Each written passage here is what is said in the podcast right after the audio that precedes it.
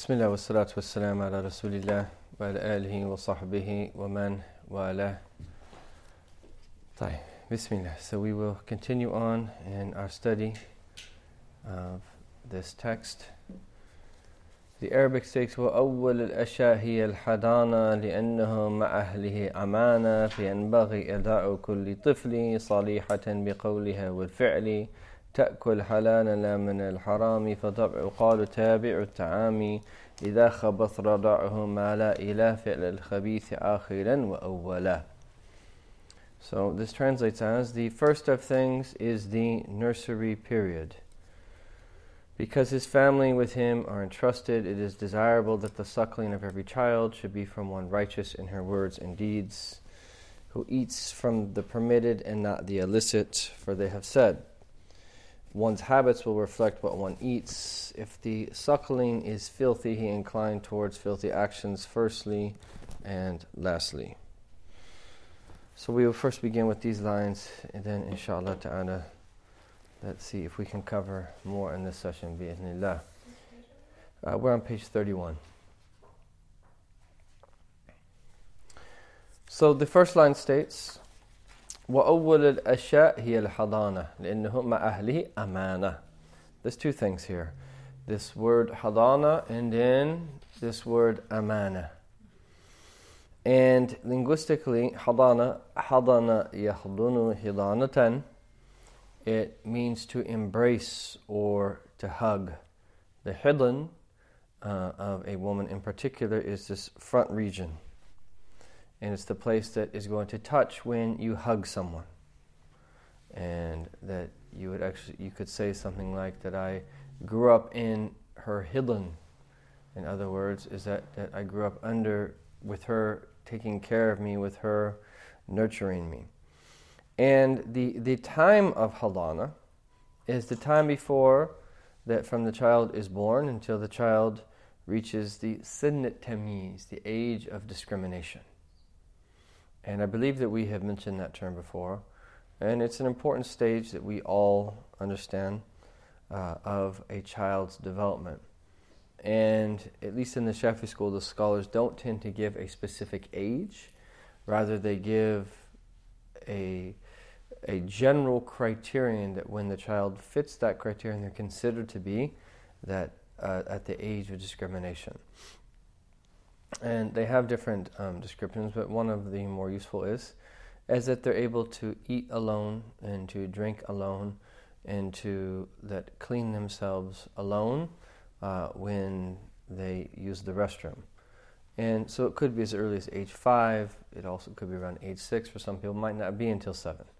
Um, but it's roughly around that period, and then it's when you see those signs is that there are different that now legal rulings that apply to them. But in general, this first period is called the period of hadana, and it is characterized by the the very word itself. It's it's an age where that we actually are physically embracing our children more and um, spending much more time with them. They're that much more attached to the parents and then after is that they, they will grow and then further grow. Um, so this is the period of Hadana. And then what he says here is that his family with him are entrusted. And so, you know, ma'ahli amana. This child, uh, male or female, is an amana. It is a trust that Allah subhanahu wa ta'ala has given the family, in particular the parents. This is the way that we should view that our own children, even though we were their means for them to come into this earth. Uh, however, is that they're a trust, and ultimately everything belongs to Allah. Inna lillahi wa inna ilayhi raji'un. Did we all belong to Allah, and unto Him we will return. Um, Allah is our owner, and He is our master, subhanahu wa ta'ala. But that it is an obligation upon the parents to care for and to take care of the child and to look after the child. And that not only physically, that's a given, every parent for the most part does that, but also in relation to the religion. And that he will then transfer, trans you after this uh, uh, initial discussion, he's going to transfer into the discuss- discussion of that what is called as irda, which is suckling, nursing the children, uh, which is something that, that obviously is done from the child time that the child is born, um, and that the point here really is is that um, while we are taking care of all of their physical needs, and this is something that we have to do, we're also very aware of their spiritual needs, and that the those who are responsible for raising children, and this is first and foremost the responsibility of the parents, is that they're required to have certain traits. There's certain traits that need to be in them in order to do this properly and um, that a few of the ones that he mentions here are like trustworthiness and honor and the ability to look after this trust, i.e., the child, with gentleness and mercy. Um, and so that it, really requires a realization on, on the side of the parent is that we, we realize how important this really is and that we give because that we did this by choice and so that it really that should weigh very heavily on ourselves is that, that these children, as we have taken before, are like a clean slate. And depending upon what we expose them to and how we raise them, uh, will that determine much of their outcome at a later time. And so that it's really that worth we it's really important that we spend the time thinking about this trust and planning for it and that doing what it is that we need to do to acquire the necessary knowledge to that fulfill uh, the the responsibility that's been placed upon our shoulder and to to do so that with, with ihsan ideally and this also uh, relates to other people that we expose our children to um, ideally that we want them to be people of traits we want them to be people who that have certain virtues in themselves. And so it, it is not a good idea for us just to, that anyone and everyone to just, okay, here, take care of my child. Uh, it's important that we look for the best of the op- best of the possible that opportunities in relation to that, and um, sometimes by need and necessity is, is, that we have to choose certain people because none others are available. But this is something that, that we should consider. So then he says, It is desirable that the suckling of every child should be from one righteous in her words and deeds. And this was very common in the pre modern world. Still, in, in, many Muslim countries, uh, this is the case, where that there will be people who help nurse the child when they're young. It's much less common now.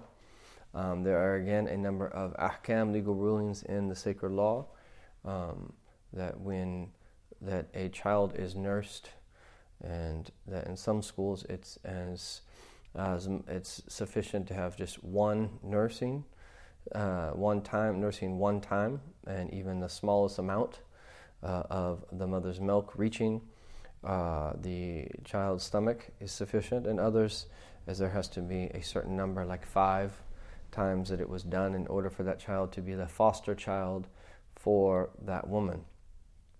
Um, but this is something that, that we should also consider, um, and that um, that we should choose the most righteous of people that to do this if this is indeed something that we're considering. And even though it does seem a little bit odd in our context here, uh, to do this, but sometimes uh, this is done even for the blessing of it. If you know that there is a pious person uh, who also has children uh, that um, can, um, that you, you want to do this for tabarruk, they do do this. And that they mention about the great Imam al Hasan al Basri, who generally is considered to be the greatest of the tabi'een. He actually grew up in the house of Umm Salama and Umm Salama was one of the wives of the Prophet. And so the mother of Al Hasan al Basri was a servant of Umm Salama. And when Al Hasan al Basri was young, and she had to go somewhere, she would oftentimes leave Al Hassan al Basri in the care of Umm Salama. And Umm Salama that would uh, that uh, nurse him or at, at, at, times, and that they used to say is that the blessing of Al Hassan al Basri came from uh, those times that he was nursed by Umm Salama uh, when he was very very young, and so um, that this is an example of the great blessing that could potentially that come from that. And so Hassan al-Basri grew up in one of the that chambers of the Prophet and was exposed to someone like Umm Salama from the earliest period. Now, and then that part of this as well is that not only uh, do we look for someone of virtue in relation to their religion, uh, but there also is an understanding um, that what someone eats affects that obviously because if someone eats something it's going to be that in their bloodstream it's going to be in the source of milk that they're then giving the child. It will definitely affect the child.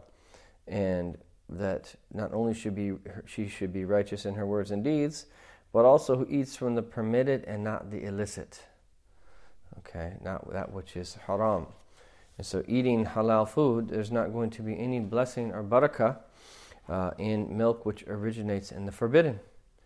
And that it will actually dramatically impact the child uh, if the mother or the foster mother who is nursing the child uh, is not eating what is permissible. Uh, because it will affect that child negatively by virtue of that what is mixed uh, in her milk, and um, that uh, uh, and so this this is very very important. And for those that, that were present at the uh, Hakim's weekend parenting class, is that this is one of the things that was touched upon, the importance of food. And um, it is very important, and oftentimes we don't associate that with raising children. But this is a major mistake because that when there's that intimate of a connection with the child, is that then that one has to be very, very careful about what they put in their system because it ends up in the child's system. And Sheikh Abdullah Basudan, he used to mention, he mentioned uh, a saying uh, that was, was common in Hadramaut that says, كل ما شئت فمثله تعمل. Eat whatever you want because that you will act accordingly. And then that وَاصْحَبْ مَنْ شِئْتَ فَمِثْلُهُ تَكُونَ Take the companionship of whoever you like because you will be like them. Um, so take the companionship of whoever you want, but there's consequences. You will be like them. So كل ما شئت فمثله تعمل واصحاب من شئت فمثله تكون. And, and so the importance of both food and companionship. MashaAllah. And then he goes on to explain this that, that if the nursing is that filthy, is the word that is used here in the Arabic, is that khabuth, a khabith, is that um, not pure. That according to khabith, according to al-Munawi, means reprehensible, violent, contemptible, encompasses sensory and intellectual. We could look at it in the sense of someone's own self also as that being khabith, bi'a'udhu billah, as that there are people that are just lowly. Um, but um, the, the meaning it here is, is that, that it's pointing to this connection between what it is that we eat and the actual nursing that takes place of the child. And then he gives us this very useful quote by Rousseau, and that he says here the ideas expressed in this section are common to most traditional cultures. And the quote states The nurse must be healthy alike in disposition and in body. The violence of the passions as well as the humor spoil her milk. So here, he's not even speaking solely about the food, he's speaking also about the uh, nature of the, the woman nursing and that how balanced she is in relation to her passions that what are, how balanced she is in relation to her humors, The milk may be good and the nurse bad. A good character is as good as constitution. So it's interesting he speaks here about constitution. That's one aspect of it, which is your physical constitution. Um, but that the character, he says, is just as important. If you choose a vicious person, I do not say her foster child will acquire her vices, but he will suffer for them. Ought she not to bestow on him day by day, along with her milk, a care which calls for zeal, patience, gentleness, and cleanliness? If she is intemperate and greedy, her milk will soon be spoilt. If she is careless and hasty, what will become of a poor little wretch left to her mercy and unable to protect himself of complaint? That's a very harsh way of putting it. The wicked are never good for anything. Well, that's also pretty harsh, but I think the point is made is that um, we have to be careful about who we expose our children to. It's very, very important.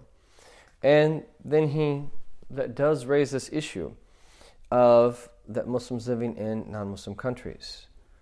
Um, that we're going to have to make certain decisions in relation to our children and how much we let them interact or to not interact.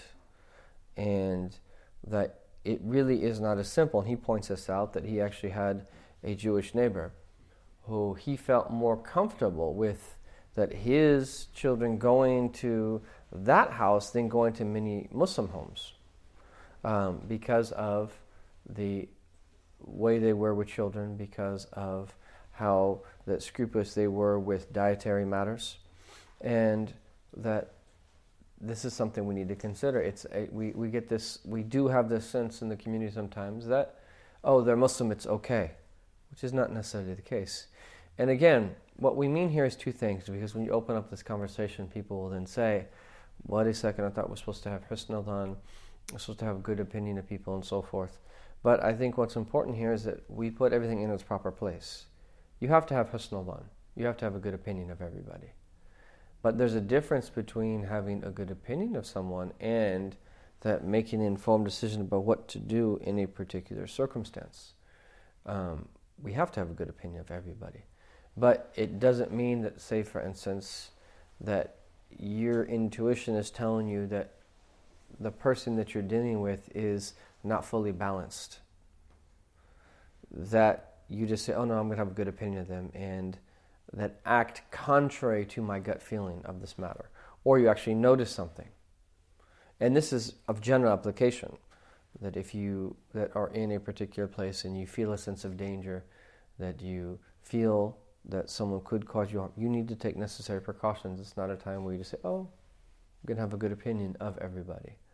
And so the ulama actually mentioned in relation to mu'amalat, uh, our dealings, is that actually having a bad opinion is what is required. And what that means is not that you actually sit and have a bad opinion about the person, you base your interactions off of that. In other words, even with friends, if they borrow money for you, still it's recommended to write it down, even if they're friends. And you might say, Oh, I know they're going to pay me back, but that's not the point. those interactions are based on su'avlan, even though they're friends again, what is meant by based on su'avlan, is that you don't expect them to pay it back. You write it down. And um, this is very, very important. And um, especially when it comes to books, the worst people of all are your friends. The worst people of all are your friends. And um, uh, I used to have a little notebook where anyone who took a book out of my library, I wrote it down and your acquaintances tend to feel a little bit embarrassed, so they usually return them. But then you look back and you actually are looking for a book and you go back into where you wrote it down, and a book's been with someone for a year or two years or three years, and they probably forgot. Um, but that's in relation not only to books, but to other things as well. Um, at times, not that we shouldn't loan books or other things. However, um, you have to be very careful. But books have their own special hukum. Anyhow, so this is what he is. He, he's, he wants us to really think about this. And again, really, these types of things, it, it is very helpful to have a workshop element.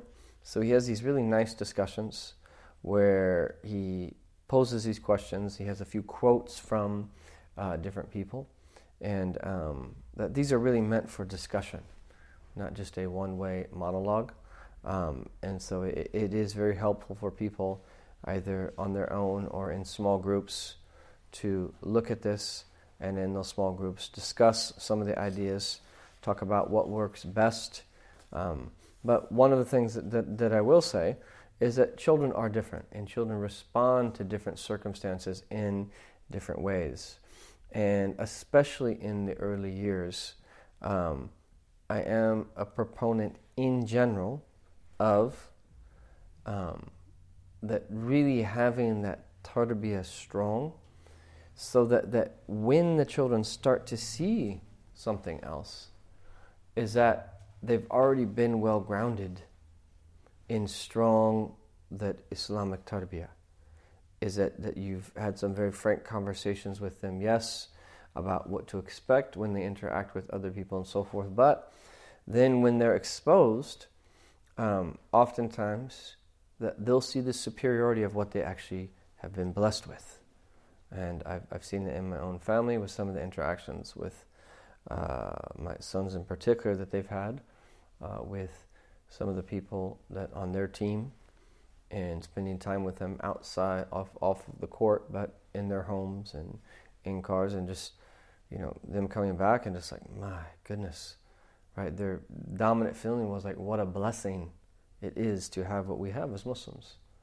And they just see certain traits in other Muslims that other people don't have, that and that certain ways of being um, that that that is preserved in many Muslim families and language choice and things of this nature, where that it doesn't mean that they're not able to interact with people. No, we have to be able to interact with people, but there's a different big difference between being able to interact with people and that really finding a sense of intimacy with people, that is probably not the best people for them to be around. Those are two very different things.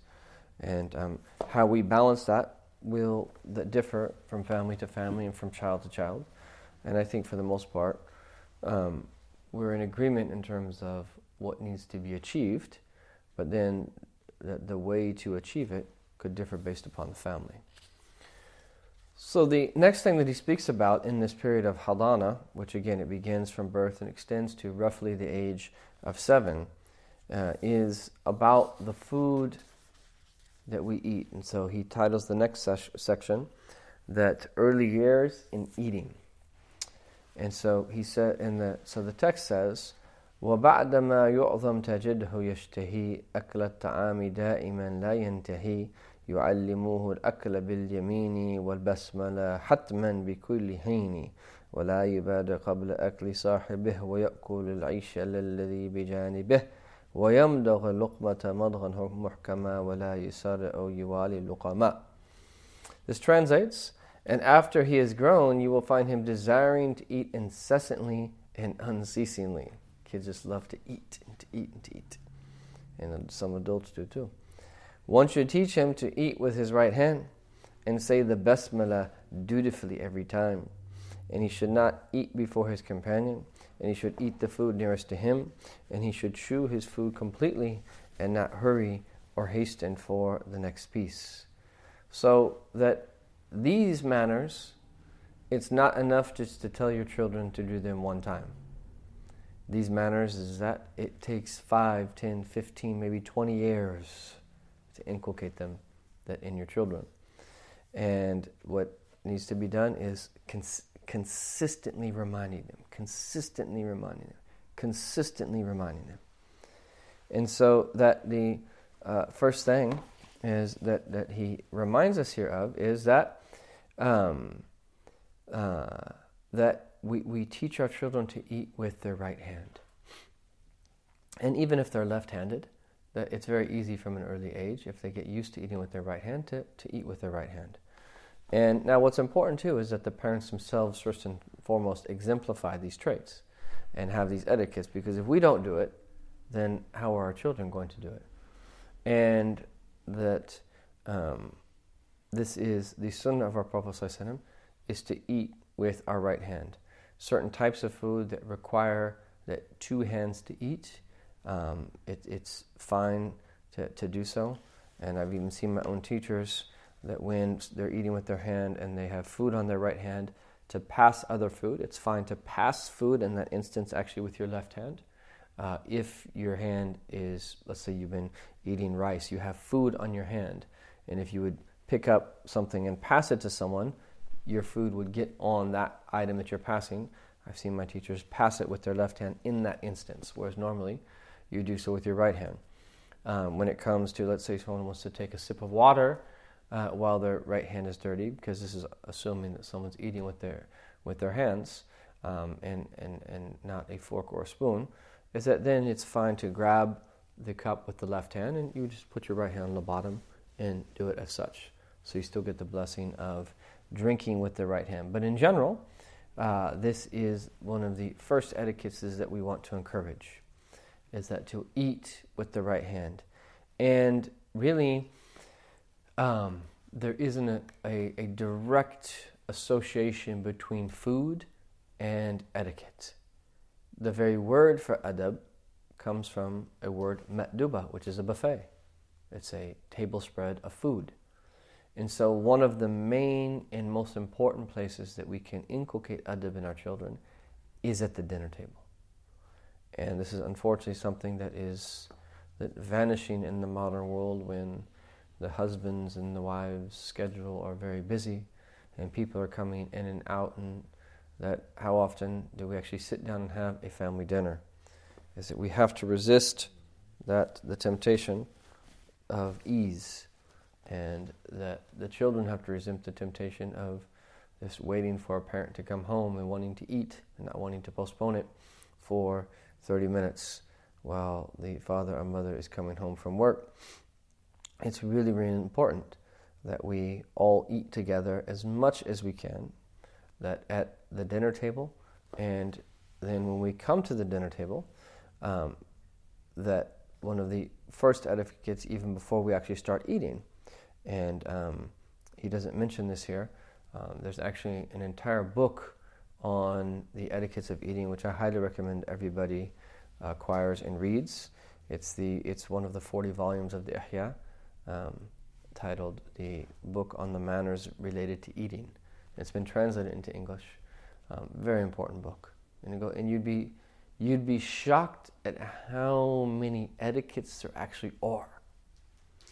And you'd be shocked how that as mundane as act as eating can turn into an amazing act of worship by the by doing these various etiquettes, subhanAllah. And it is very important because this is one of the most important aspects of the spiritual path, even, is getting a hold on how it is that we eat. And what the etiquettes do is that they really differentiate us from that animals who that also eat but do so in a very different way. This is what's going to differentiate us in, in, in, in, in all of these, these blessed etiquettes. And if you actually sit down to number them, is that you can number quite a few etiquettes. There's a lot, actually, that you can come up with. And so that when food is served, one of the things that tends to happen is whoever's serving the food uh, is that they might even be at the dinner table yet, and all of a sudden, the kids and sometimes the parents are eating. Right? And sometimes you'll have some, okay, eat while it's hot and so forth. In certain situations, maybe. Uh, but it's better to let mom or to let dad, if he's cooking, sit down and everyone sit down. You all say the dua together of that eating. And then the oldest person that at the table or the most respectable person at the table begins. So if it's the parents with the kids, one of the two parents begins, and then after that, everyone else can begin.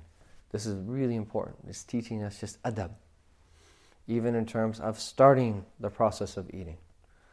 And then that when we eat, we eat with our right hand. And that and to say the basmala dutifully every time. And what is meant here by every time is every time that we eat. Uh, there are some who, out of their scrupulousness, wanted to say Bismillah every time they ate, a morsel of food. But in general, the sunnah is to begin with Bismillah at the beginning of a meal. And um, there are very serious repercussions that, that happen in the unseen realm.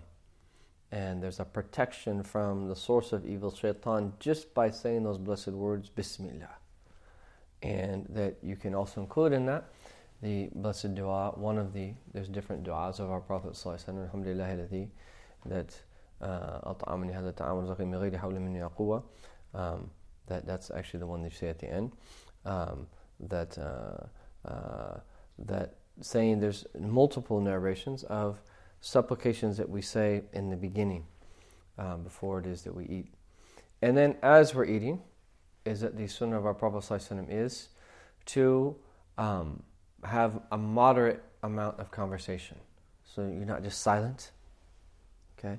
Nor are you just overly talkative. You are somewhere in between. And um, uh, that uh, uh, then, and he should not eat before his companion. So if a child is eating with another child, we should, we should, like if a child has someone over at the house, that we should instruct the child, okay, if you're all going to eat, make sure your friend starts to eat first and then you eat after them. Make sure you serve your friend first and then you eat after them. Um, or, as is the case sometimes, that if our children have other children over playing with them, is that it's their house, so they might go and just grab a, you know, something out of the uh, pantry. But we should tell our children, look, you shouldn't eat in front of other people. If that you want to eat, then make sure you at least offer your friends something first, and then you eat after. And um, you know these things are so standard in Muslim cultures; they don't even need to, for the most part, they don't even need to learn them formally. Uh, but as we kind of lose that here, we need to remind ourselves of it. Um, whereas in many uh, uh, many households in this country of, of non-Muslims, these things are not standard at all, and converts actually have to learn them um, even though they, they know something's kind of wrong.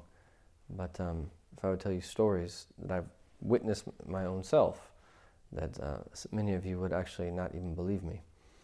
Um, and and uh, you know, I think that the the worst one really is is that when you actually would go to a friend's house during dinner time. And I remember occasions I had this friend that I went to his house during dinner time, and they made me stay in the, another room. And that it was dinner time. They didn't they wouldn't let me go into the room where the family was having dinner. And not only did they not send me a plate of food, they didn't even send me a sip of water. And we're wondering like what are you doing here during this time? Right, you could just wait. And then they finished their meal and then he came out and whatever we went but like a Muslim family it's like that's impossible that's like imp- like most Muslims that I tell that to that like grew up in a church household, like, my God, that's almost like it's like, you know, from the kaba'ir. Like like no one would ever like that wouldn't even cross anyone's mind in any traditional Muslim family to uh, treat a, a, guest like that. On the contrary, that it, they would invite them in and let them eat with them and so forth, of course, and they'd force them to eat, uh, you know, much more than they actually even wanted to. Anyhow, that. Um, that beginning with Bismillah. And then the sunnah is if we forget to say Bismillah at first, you teach your children, what do you say? Then you say Bismillah awwalahu wa akhiruhu. And then that this becomes inculcated in them. But again, this requires consistency. This requires consistency over a period of five to ten years. And um, you know, I, am fortunate that this was something my mother, um, maybe not to teach Bismillah, but my mother was adamant on table manners growing up, like adamant on certain table manners. And, um, you know, even waiting till everyone sat down and, you know, not eating too quickly. And then no one could get up from the dinner table. My sister always slouched, so she always would tell her, like, posture. You have to have good posture. Um, which is not an explicit, explicit etiquette, but it's assumed that it also is a good etiquette to have post, good posture at the dinner table. Um, but but it's important. Even though when you're a teenager, kind of like, oh, mom, um, you you're very thankful at a later time that you actually were taught table manners, um, and little things like not chewing with your mouth open. My parents, they were very strict on that, you ever they ever saw one of us chewing with our mouth open, they would always instruct us to chew with your mouth closed and so forth. And um, little etiquettes like that, that you don't really realize how important they are until you see people who haven't had that upbringing and that are less refined in that sense in a good way. Uh, but eating, the way someone eats tells us a lot about someone. It's one of the most important habits. And um, it really is an important criterion for a number of aspects. Uh, for someone considering a particular spouse, for someone considering that a, a particular friend, there's a lot to be said uh, about how it is that we eat and our habits of, of eating. Then there's a lot you can tell about someone. Um, and then he should eat the food nearest to him. And so that people used to tend to eat together from one plate. And um, in, that, in that instance, is that you're only supposed to eat what is near you. And um, still to this day, in many places in the Muslim world, this is the way they eat. And so you're not supposed to hop over into the other side of the plate. Right? You're only supposed to eat what is near you and um, that even if there's a big juicy piece of meat on the other side, I remember uh, in, in, in, the days of when you're just a, a hungry student and um, used to eating very bland food, that if the meat's on the other side, you better hope that person is going to give you a little piece. Otherwise, you got to stick to your side and suck it up. Um, and this is important that we at least sometimes teach our children how to eat like that, even if we normally eat on separate plates. Um, but then also, he should chew his food completely. So the sunnah is to take small bites to eat with three fingers, these three or these four, and to take small bites. So to take small bites and to chew completely. Look at the adab we're taught, because the nature of the nafs, what does it want to do? is that food usually only has taste. It's not like the food of Jannah. Right? The food of Jannah is that every time you chew, is that it has a different taste. And so one item in Jannah, every time you chew it, has a taste in the beginning, taste in the middle, taste in the end. And so the food of paradise is very different. Um, it, it maintains its taste throughout the, the chewing process. But in the dunya, is that after about four or five or six right, that chews, is that the food loses its taste. And so the nafs wants to quickly swallow so that it can taste again. But it's not healthy for you, one, and it's bad adab, two, religiously, to just swallow quickly and then to eat more. Is that the sunnah is to keep chewing.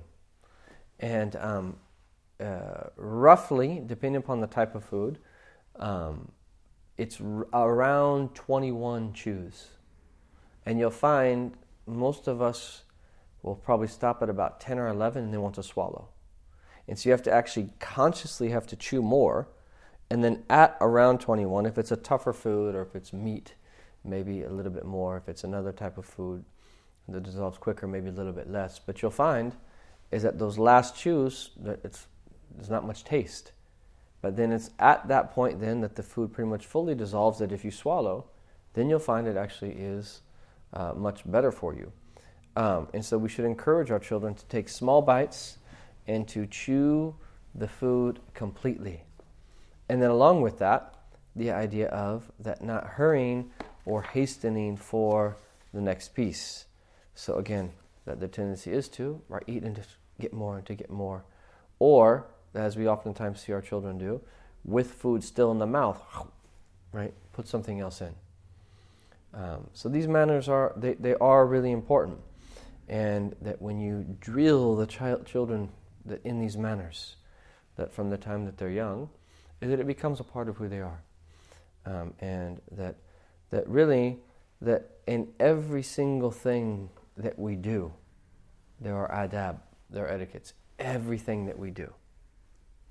Um, and um, there's virtually nothing that we do or no one that we can interact with except that there are etiquettes that relate to it. Yeah.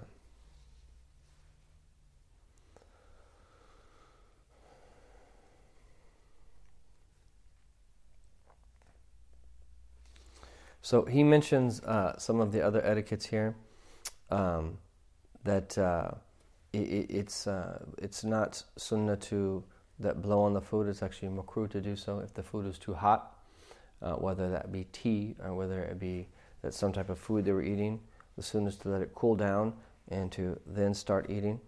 Um, and I do think it is good at, for, at times to get our children used to um, eating on the floor, even if we have a dinner, a dining table.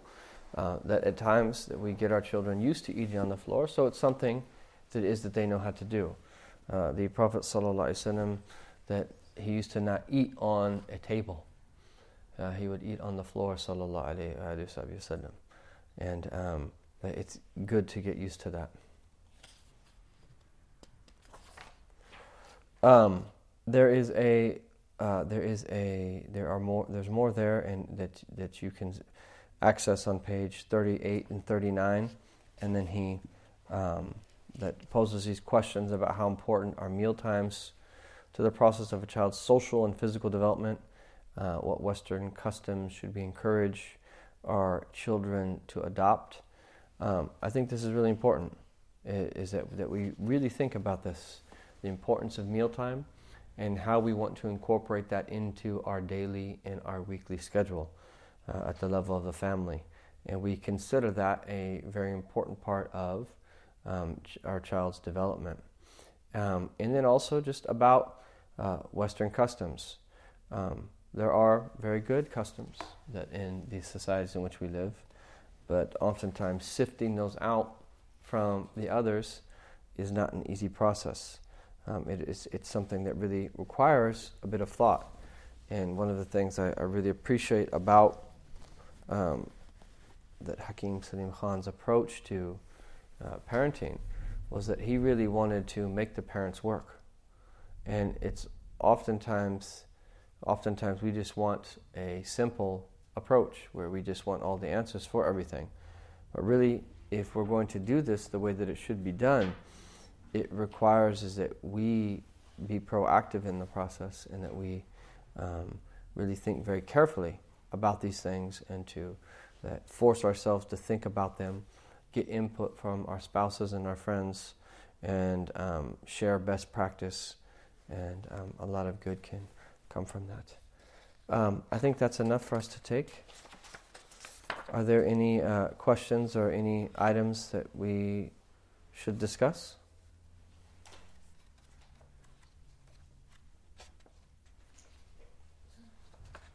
Mm-hmm. Do we know uh, if the food we give the, the children is enough or not? I mean, I would I would say it, it really depends upon the child, and you know, definitely is that especially as children get older, they eat a lot. I mean, I look at my own boys, like my goodness, we just had a big meal, and they're like I'm hungry. Like, how could you be hungry? So they reach a certain age, and they they need more food. Um, but I, I, think it's a, a judgment call um, when you see that they've had a reasonable amount of food and they just want more and want more. I think um, when it reaches the point where, based upon our judgment, that we think that they're starting to stuff themselves, right? We're after like, oh, I can't move, I'm so full, right? Obviously, that's too much. Um, and so I think that we have to just direct them to stop a little bit short. And um, it doesn't have to be an enormous amount. Uh, our teachers used to say is that when you want to take two more bites, stop. You want to take two more bites, stop. Um, so, but again, um, food is something that is permissible. So we do these things very gently and over a longer period of time, um, and and uh, uh, we slowly inculcate them in them. Uh, so I would say it really is a judgment call and kind of just being aware of the situation. And if we feel like it's getting to the point where, okay, that's a little bit much, is that we should, you know, gently remind them of, uh, you know, the importance of balance in everything. And, and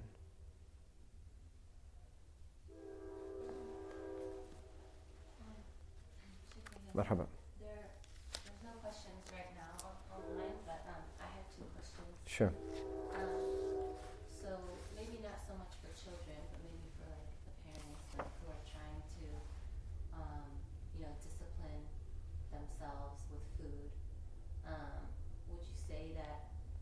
starting off slow, that's the best thing to start with. Is like with a couple, you know, like you stop with bites, or do you like what's the best? way Yeah, definitely. Definitely. Usually, the best way of, of implementing new techniques is to is just slowly introducing them. Um, that otherwise, it's not usually sustainable if we make too big of changes too quickly. Um, and and really, these matters are uh, ones that we have to do over a long period of time. You know, uh, to really become habits and, and it's not really going to be a replacement for an old way of doing things until it actually becomes a habit. And so, um, um, you know, similar to the way that, you know, if you wanted to really start exercising, right? It's sometimes if you think in your mind like, okay, I'm supposed to exercise five days a week, thir- 30 minutes a day, that's two and a half hours a week. Ah, right. But if you just okay, I'm gonna take a five minute walk, 10 minute walk. I'm just going to just do something small. Just by doing something, it motivates you actually to do more. And so, 100% gradually, small increments is, is the way to do it. Yeah. yeah. And I wouldn't even say that, you know, you don't just throw all the etiquettes out. You know, you could just have, um, and it, I highly recommend that book. And what I might think of, you might think of doing is extracting the etiquettes into like developing a list from Imam Ghazali's book. And because see, he he includes whether we're um, eating with people or we're eating on our own, and there's etiquettes before we eat, when we eat, after we eat. I mean, it's probably going to be close to 50, if not more, etiquettes.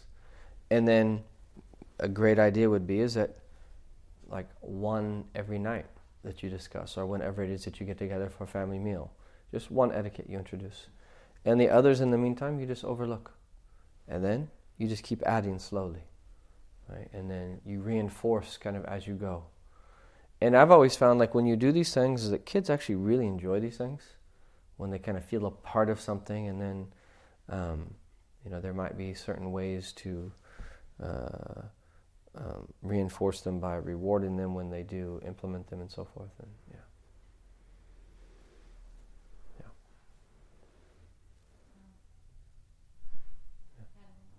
Sure. Yeah.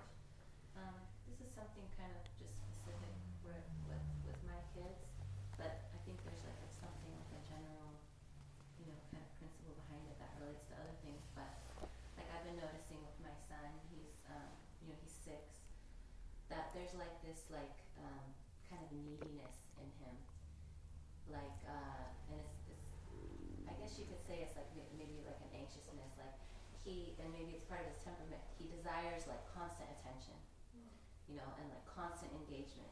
And if he's not getting it, I notice he acts. Uh, he's either asking to watch something, or he's asking for like an un- unhealthy snack, or he's kind of like moping and complaining, wanting Mm. to like, you know, just be kind of hang on me all the time. So, um, and I and I, I realize that you know this is something that doesn't just go away. I mean, this, this can stay with someone for the rest of their life, and Mm. as they're an adult, and you know, kind of um, see it kind of be can be related to like addictive behaviors too, right? You're just trying to fill in this void that's inside of you or this neediness, right? Mm. So, um, I guess my question is, um, I, I, I tend to be more like, uh, I feel like firm with him, you know, with these kinds of things, and I just don't know what's the balance because I know, like, as a mom, I'm supposed to be merciful and like gentle with him, but him being at home with me and me being the one that's with him most of the time, I do tend to be more I don't know, just just dis- discipline, you know, Mm. with him and not giving into his, you know, always like wanting to, you know, hugging him. You know. I know that's Mm. important, but um, I don't know. How would you, in this or like balancing, you know? Yeah, yeah. And please, anyone else, uh, jump in. Um, I, I think definitely that different children have different needs, and um, some are more emotionally needy than others. Um, you know, I, I even see the difference in my own children. My my my daughter is very much less so needy in that sense. She's always been a little bit more independent. Um, that one of my boys is more emotionally needy, um, and I, and I think it really it really is a balance. And I think um, there's definitely an appropriateness for parents not always giving in to the needs of children for training purposes. So even if it is slightly displeasant to them, um, there are many parts of raising children that uh, some of the stances that we have to take, it's not going to be 100% pleasant. I mean, children don't necessarily enjoy at a later age chores and things like that either, but it's very good for them. Uh, children don't necessarily uh, like a number of things, uh, but there's a lot of things that are good for them, even though it's slightly distasteful. So I would say that, that the balance in my mind would be tailored to the specific child as long as it's not to the point where you feel like you're harming the child, where it's going to that leave like some type of scar as a result. Um, then I think that that uh, you know finding that that balance on, on uh, you know uh, what to cater to and kind of what to that uh, you know when to to you know step back a little bit and even even with babies it's also the case you know because uh, babies love to be held but um, you know it, it's babies at, at, an early age yes in general the, the more you hold them the more that you touch them the more um, but um, sometimes there's, there's a balance that even has to be there, even with, with, with babies. Um, so I, I, would that's what I would say is just trying to find that balance where as long as you, you, you, you, don't feel like you know kind of a short term um, reaction is very different than you know kind of like a long term scar and obviously you don't want to do anything that would lead to a long term scar but short term negative reactions aren't because something's displeasant to them is not necessarily, I wouldn't think it would be um, bad or, or wrong. Sometimes it's, it's necessary. So um, that's what comes to my mind. I don't know if anyone else wants to to jump in. I think it's common with boys because they when they're at home a lot because they're really um, because it's hard for them to be in that situation, especially as they get older. Because my girls are less like that, and my my son being at home, not having a lot of activities, being in the house a lot, I find they're more needy because they, they need something else, maybe. And it helps when they're outside doing activities and doing different things. Channeling that energy, Yeah. just more energy to Yeah. Maybe a sports team, a local sports team. Mm. Maybe that could help. Yeah, Soccer I team. found that helps. Alhamdulillah. I had a question. Marhaba. Um, or it's more about my about my kids. Um, so I have a three-year-old, soon to be four-year-old,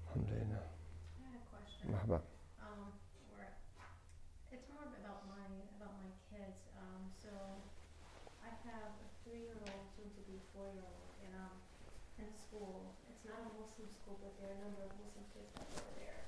We have a Muslim teacher. Um, but he's really questioning the surrounding and his classmates. Um, and he keeps me on my toes. And sometimes I just I'm not ready.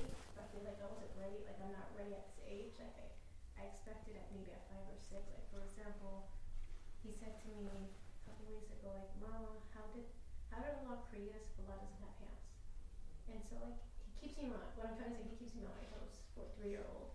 And um, he goes around his classmates. He goes around the playground and he asks his classmates, like for example, Michael, are you Muslim? Jennifer, are you Muslim? Why not?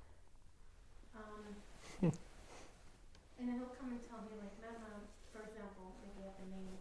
Mama, I was racing with Michael, Michael yelled at me. Michael, can't yell at a Muslim. Like,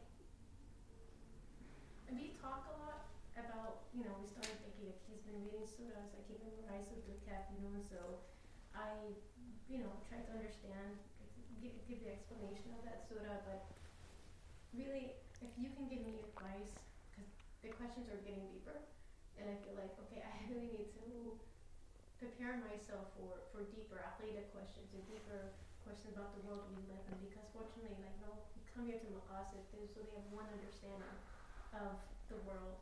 But the decision that we made about taking them to a non-Muslim school because, you know, I felt that um, the reality that we live in, we don't live in a Muslim society. And so I don't want to keep them in this Muslim bubble, but keep them in a very diverse setting. But I'm being questioned about, or he's questioning the world around him, his classmates, eating halal and not halal. So if you have any advice or suggestions on, for me as a parent, how to prepare for these things, or or where to start, or Right. Um, yeah, I, I think. Um, yeah, I, I think the the important thing is is that um, to really encourage him to, to question, right, and to to really engage him when he does ask those questions, and to not, um, you know, sometimes it's a time factor. You know, we don't always have the amount of time that we would like to to really, but but I think to the extent possible that we can invest the time into really taking their questions like seriously and really kind of being there with him and like reliving them with him like oh wow that was amazing. Tell me a little bit more and like asking other questions like wait why did would you say that? What else happened? Who else is there? And and um, so the the questioning is actually I don't think a bad thing. I think it's uh, I think it's a good thing in general.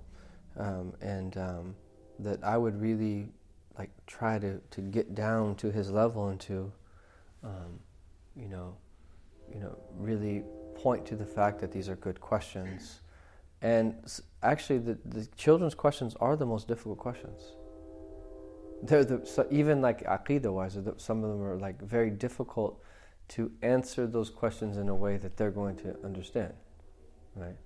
Um, because it's, it's they're not able to really understand um, like the real theological answer.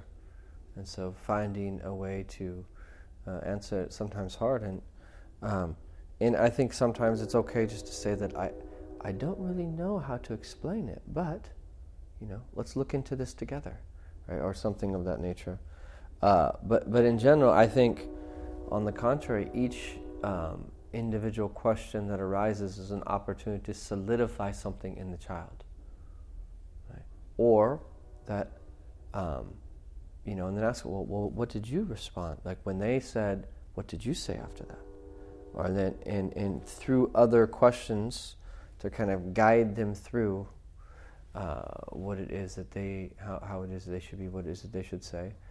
And I think the main thing is, is not, you know, it's it's the word that you just used. It's channeling, and it's one of the beautiful things that Hakeem brought up in the, in the parenting workshop was just um, the idea of not, you know, killing the spirit of the child, like just channeling their spirit. Right? And um, that, that's all we can we can really do. And um, again, I you know I've seen I've seen um, that children go through public schools from the early stages and turn out very well. I've seen Muslims go to the Islamic schools and turn out not so well. And so there's just, there really is, uh, a lot of it really differs on the child's person, it really depends on the child's personality. Um, uh, in general, if a child has a weak personality and they're very influential, uh, then I think you have to be a lot more careful than if they just have a very strong and assertive personality. Um, and, um, you know, yeah. Are there any specific du'as you would recommend us? If, like, for example, when I drop off the kids at school, that you would s- that you would recommend reading with them. Like, for example, one teacher told me, you know, anytime you leave the house for your family, you always say "Astaghfirullah," and you teach your child to say "Alhamdulillah wa that." So we say that every night, and like every day in the morning, like when drop off, so that Ramadan, he'll yell out "Alhamdulillah wa that," and Yeah. inside. But is there anything else as a protection, as a I mean, there's this beautiful dua that someone sent from Habib Mashur that, um, Oh yeah, I mean we do the wird like the wird the latif in the morning, the word surahs, but specifically. This dua is amazing. Um, and uh, uh, it, it was sent out on one of these channels. You, prob- you might have seen it already. Allah, uh, it doesn't it doesn't have like a specific name, and I don't even know where it's from, but it's an amazing dua. O Allah, indeed that you have granted me, and then you name your children, without any power from me or any strength. Protect them through your protection, without any strength or might from me. O Allah, protect them from all distasteful things that will afflict them, any type of evil or harm. O Allah, protect them from all diseases and sicknesses. O Allah, that don't make my trial in them. O Allah, protect them from all fitnah, that outward of it and the inward of it. O Allah, make them from the righteous of your servants and those who memorize your book, and from the best of people in relation to their deen and their worship and their character, and from the most felicitous and successful in life and most e- and have the easiest of lives. O Allah, that suffice them with your halal from your haram and through your bounty, that and allow them to re- not need anyone else except you. As you've protected your book until the day of judgment, protect them from the shaitan al-rajim. O Allah, bless them to be around good people and to have the traits of the righteous and to rely upon you, O most powerful. O that Jabbar, that O Lord, O Lord, remove from them that all diseases of the heart and physical diseases, and that grant me through them the uh, furthest limit of my hopes, that through your power and your strength, Ya Karim Ya Manan, Rabbi Matta'ni bi birrihim, and it goes on a little bit, um, that, oh Allah, that, that bless me to receive that their righteousness towards me during my life, and bless me to become felicitous through their dua after I pass. So I can send this to you. Uh, this is an amazing dua because it's really comprehensive. And um, like, like that's, it like summarizes that really what you want from children. So.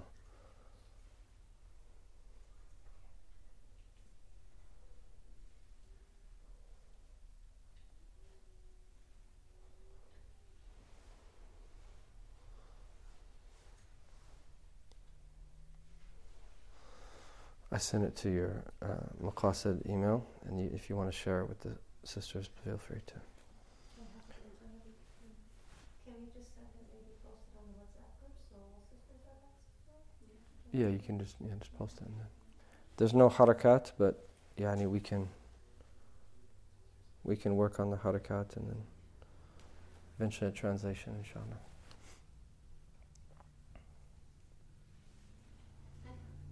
Sure. About the answering question with little kids, she keep asking me about the adhab. Like when she hears the Quran, she said, did they go to Jahannam? Did they died with sa'iqa? About the punishment. Mm. Mm. So, so how can I answer? Yeah. I mean, again, I think these things are balanced. I think, um, um, generally speaking, when you know, if I if I whether a child is really young or even if we're older, um, you know, the, the vast majority of the discourse of, of my teachers is all to bring about, instill hope and love of Allah and His Messenger. And um, that they do at times speak about hell and fear, but compared to the amount that they speak about the love of Allah and hoping in the mercy of Allah, I mean, it's just a, a small fraction. And um, I would say, especially in our time, is that we should really focus upon that love and hope and beauty. And um, sometimes we have to have those difficult conversations as well. You know, fear is a part of it. But I think that we, we want those discussions to be in a context of, of rooting them in love of Allah and, and hope in His mercy. Um, and so I, I think that if you feel that it's a little bit much, maybe you just subtly direct her towards, um, you know, other things and thinking about other things. Uh, and that when you, they read the Quran, is that they'll find, you know, stories of people, you know, that are, are get people getting punished and so forth. And at, you know, at some point we have to that give them the maturity, teach them so that they have the maturity that they need to be able to come to terms with the concept of eternal punishment. Uh, because it's not a choice that we have to believe in it or not. That's from Allah Jalla Jalaluh. Uh, but it's to me, it's about how we do that. And a good percentage of the people that I know that were pushed away from the Deen were people that were pushed away from this standpoint of the focus being on do's and don'ts and like fear. And I think, um, in, in, in our situations, especially in the West, that it's it's not, you know, it, it's not the best approach because it, it's it's there's a lot that we're dealing with that, it, that we won't be able to withstand if, if if that really is the discourse.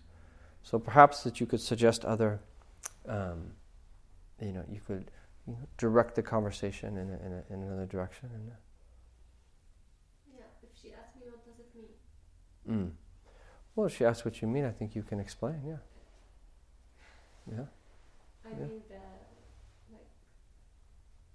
She always asks me very like. Like she said, deep question and about most of them about punishment. Mm. Mm. Mm.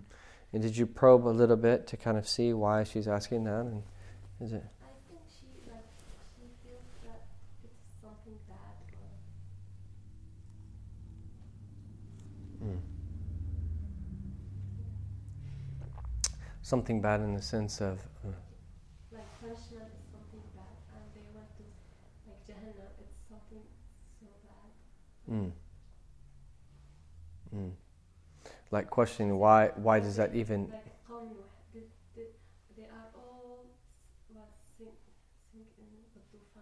Mm. Uh, but the animal, the I have a book, uh, the story. yeah. Mm. they all sank in the water Yeah, and I would scrutinize the books that you give to them to, to see, you know, not all of the Islamic material out there is really suitable. it's a Christian Mm. but it's about the story of Noah and it's the, Right, okay. the, Yeah. the, the Yeah. Yeah. Yeah. Yeah, I think it, it's just we have to we have to really uh, be careful at what stage we expose our children to, whatever is it that we are exposing them to, um, and um, that uh, you know coming to term with these realities is a part of our own spiritual growth, and um, it has to be in, done in the right way at the right time, um, and. Um, uh, that in, in general that these points of, of belief at a younger age are that um, taken that generally and then the details are learned over a period of time. Right so I, I would I would uh, be you know, careful in terms of how quickly the details are gone into I guess is the way I'd phrase it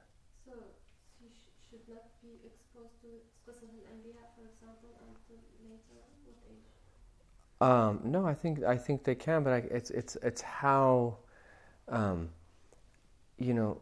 Again, it just depends on how you're they're exposed to it, right? Um, like when I want my children to think of the Prophet Muhammad the first thing I want them to think of is love, that they love him, and that's the first thing I want to think about them to think about.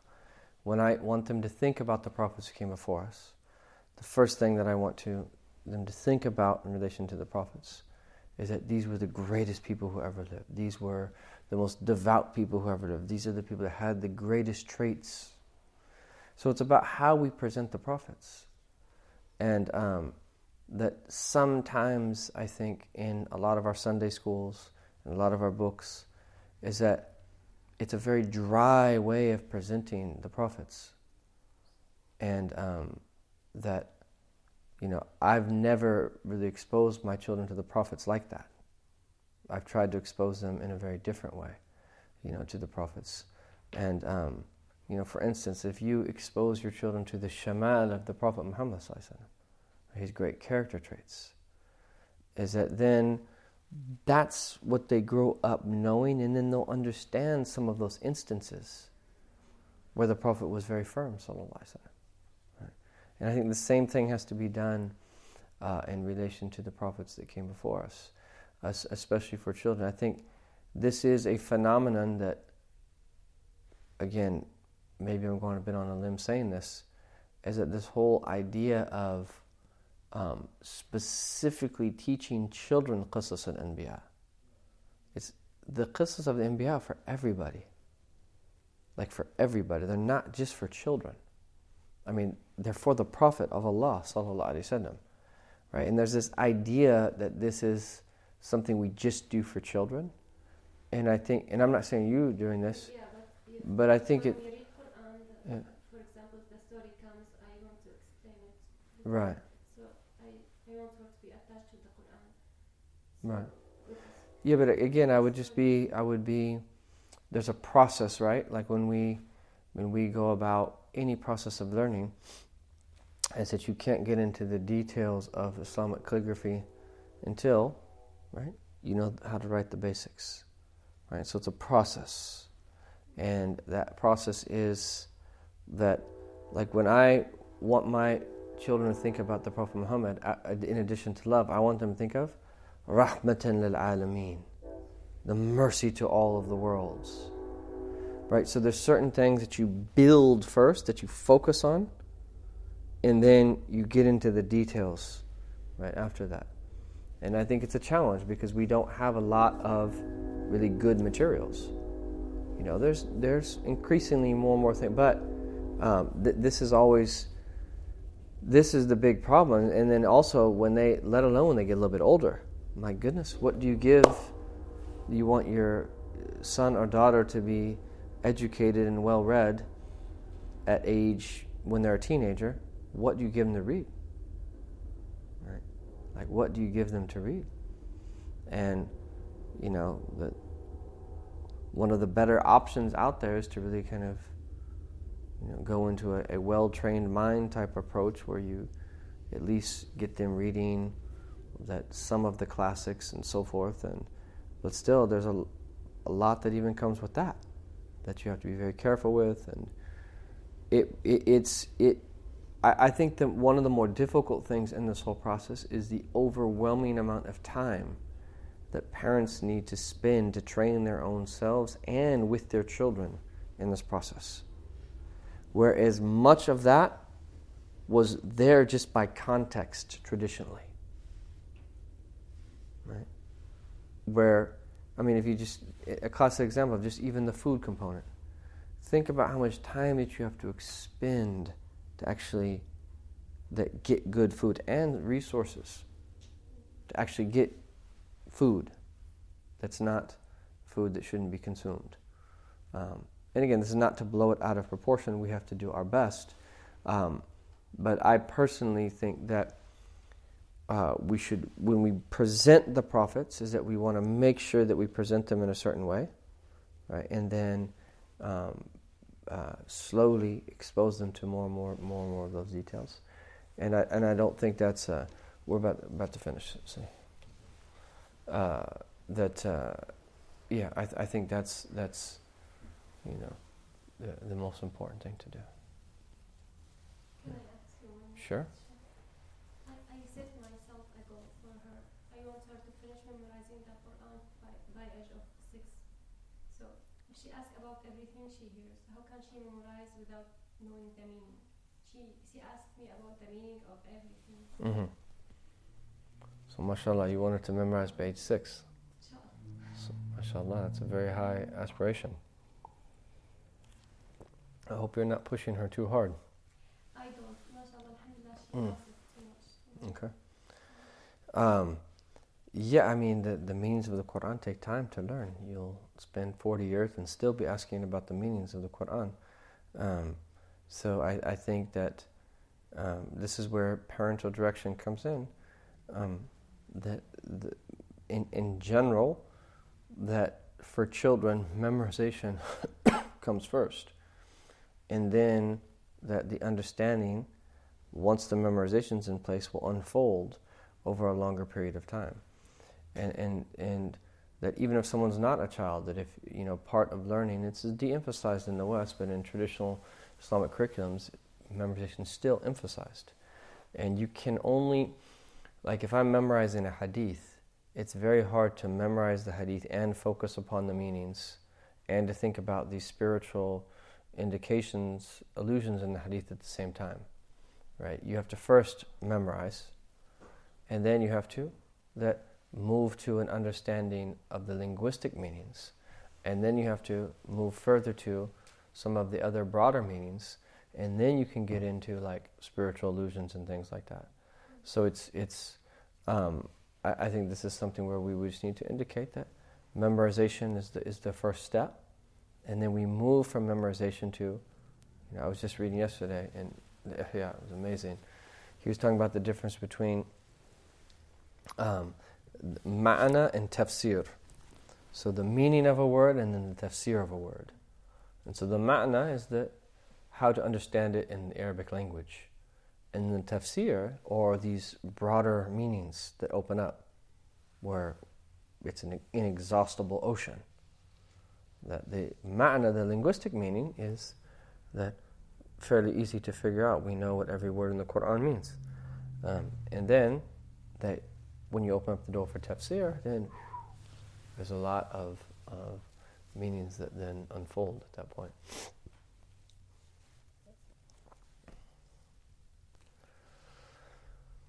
Alhamdulillah. Any other uh, items of discussion? Sure. You uh, suggest any books for, For Shama'il? uh, yeah, for kids? Um, yeah. Um, that uh, I would. Um, um, I prefer in Arabic, please. Yeah, yeah. Um, I mean, the the the Shama'il al-Tirmidhi is a well. I, I would say then, the Wasa'il al-Wusul is Shama'il al-Rasul by Sheikh Yusuf al-Nabahani, and then it is a detailed book, but you just then present, you know, you know what you can, you know, the, and you'd be surprised what they're able to, to understand from it because it's, you know, the topics of the Shama'il are easy to understand. The physical description of the Prophet the, the description of his character, uh, it's filled with beautiful stories, and the Prophet's perfume, the items that he had, and things like this. The, this is really what we should root our children in, right? Of these types of things. Yeah. What about Sirah? Yeah, there's a, a really good book by, uh, especially for younger, um, by Islamic Text Society. Does anyone know the name of the book? 365 days with, with the Prophet. Who wrote that? I don't know. Uh, your wife uh, told me about it. It's called 365 Days with the. Prophet. Incident. And um, it's like for kids, you know, a kid's book. Yeah, and there's a sure, I don't remember. There's another one uh, at, at that at that time. Her her name was I. But you want Arabic or you want English again? Ah, okay. Um, oh, I was supposed to be repeating the questions. Um, yeah, I would start with, um, you know, uh, a, a, a smaller book of Sirah, just, just to go through the basics. Like a book like Nur al-Yaqeen is, is uh, a, a good start. And um, um, and then there's a, a, a book. Um, th- that that's a good place to start. Um, unfortunately, I don't have my books in this. I can show you some of the other uh, Arabic suggestions, but um, there's a, a, a really sm- good book by Sheikh Dr. Nuruddin Itar called uh, Nafahat al-Itriyah. Um, it might be hard to purchase here, but if you can find a PDF online, uh, that's a very, very good book that summarizes the life of the Prophet ﷺ and his shama'il and even some of his mu'jizat. It's a very, very good book. And then the book of Sheikh Abdul Siraj ad-Din is one of the best of all, Sayyidina uh, Muhammad Rasulullah.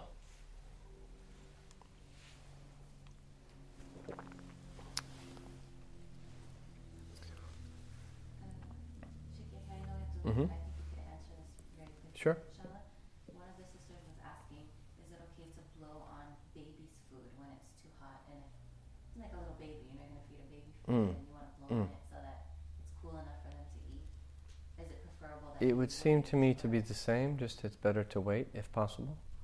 Uh, if it's possible to wait, no doubt it's better. Yeah. So the question was about um, blowing food on baby's food. It would seem to me to be the same. That it's better to to just be patient and wait if possible. And then if if uh, can a parent eat the leftover food of their baby, or should it be put thrown in a field or something like that? Uh, like baby food, or Like like food that like leftover ado- that a baby or a toddler eats, Mm. and then they leave I'd say if, if if it's like baby food that, for instance, um, is not going to be eaten by like an adult, and they don't find if they find it difficult to to swallow, then I would say that yeah, it should be given to uh, an animal if possible, right? Or uh, someone something some other something else that could eat it, um, and then um, if it's adult food, then yeah, if, if uh, you know, that's I actually know um, pious mothers who do that, who only take a little bit because they know that their uh, children are not going to finish everything and just finish their leftovers, which is an amazing thing, right? To not waste food, not wasting food is very important. But then again, in in you know, this is the good thing about having like chickens here locally. It doesn't go to waste. Uh, whereas a lot of people used to have goats and chickens and animals, that would be very easy to that give the leftovers away to animals that were there.